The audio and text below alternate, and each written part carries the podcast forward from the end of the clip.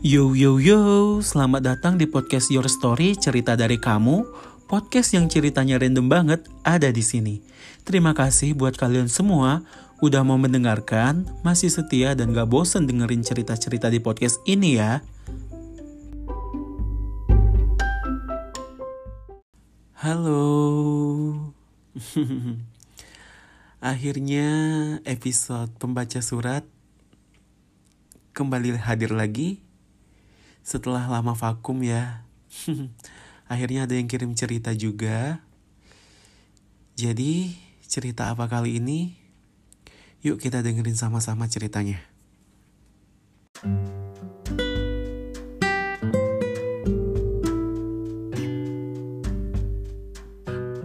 Halo Edo, apa kabar? Hehehe, semoga sehat selalu ya. Amin.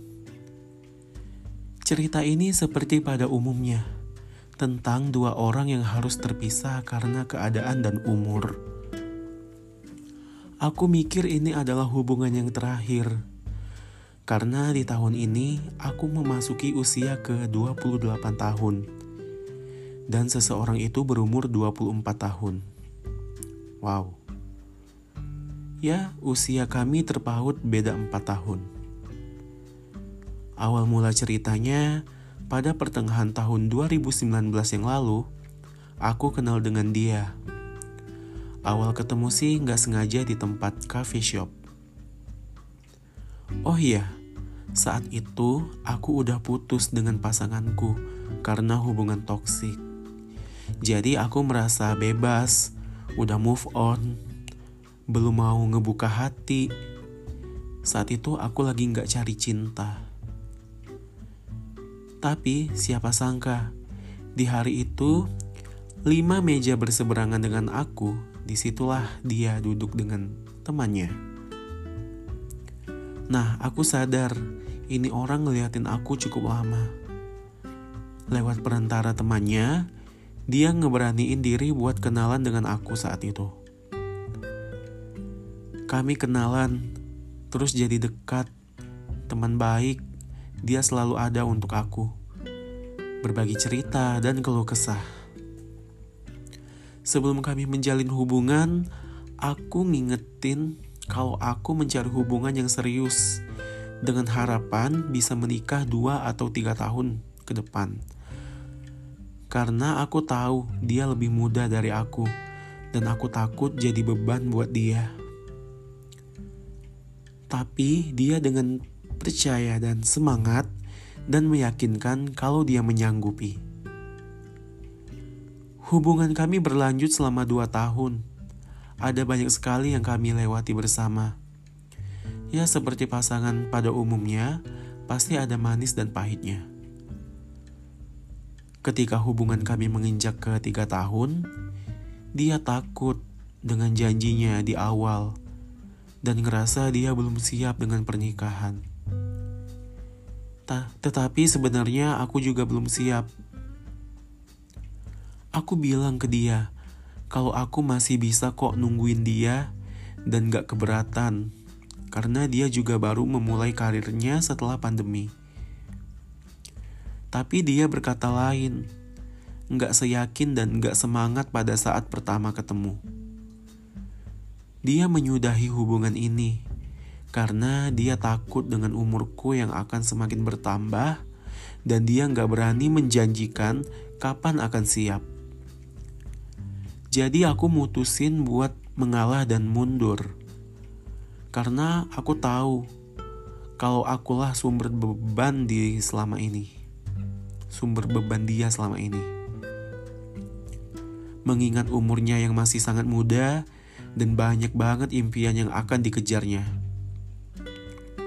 Egois sekali rasanya kalau aku minta kepastian hanya karena umur aku. Rasanya hancur, begitu banyak sekali rencana-rencana yang disiapin buat masa depan.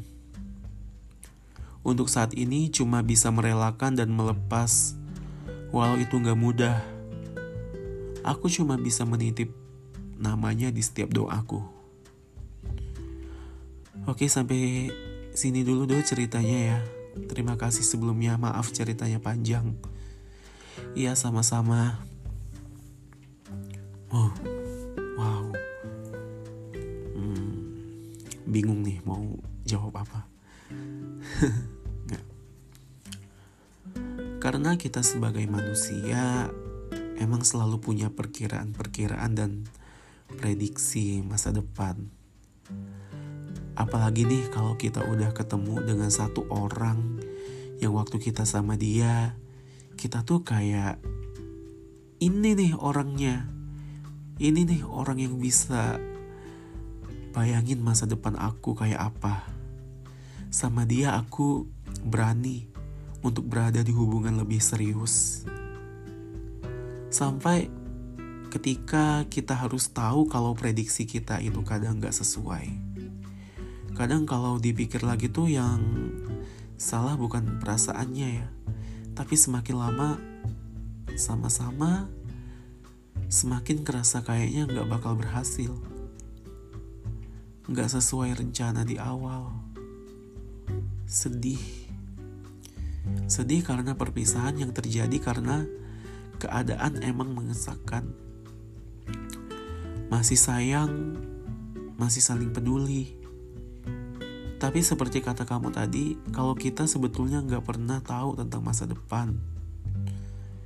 Oh, ternyata rencana aku nggak sesuai apa yang aku harapkan. Nggak jadi sama dia.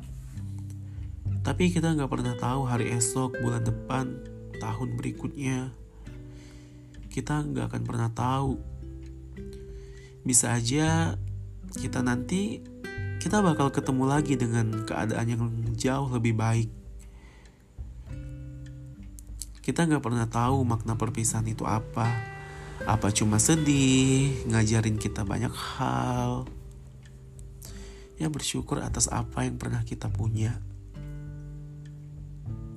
Huh emang ya semesta itu bisa membolak-balikan juga loh kita nggak tahu emang ke depannya nanti gimana. Bisa jadi kan kayak cerita di awal kata kamu tadi yang kita lagi nggak cari cinta nih. Eh tiba-tiba ada cinta datang dengan sendirinya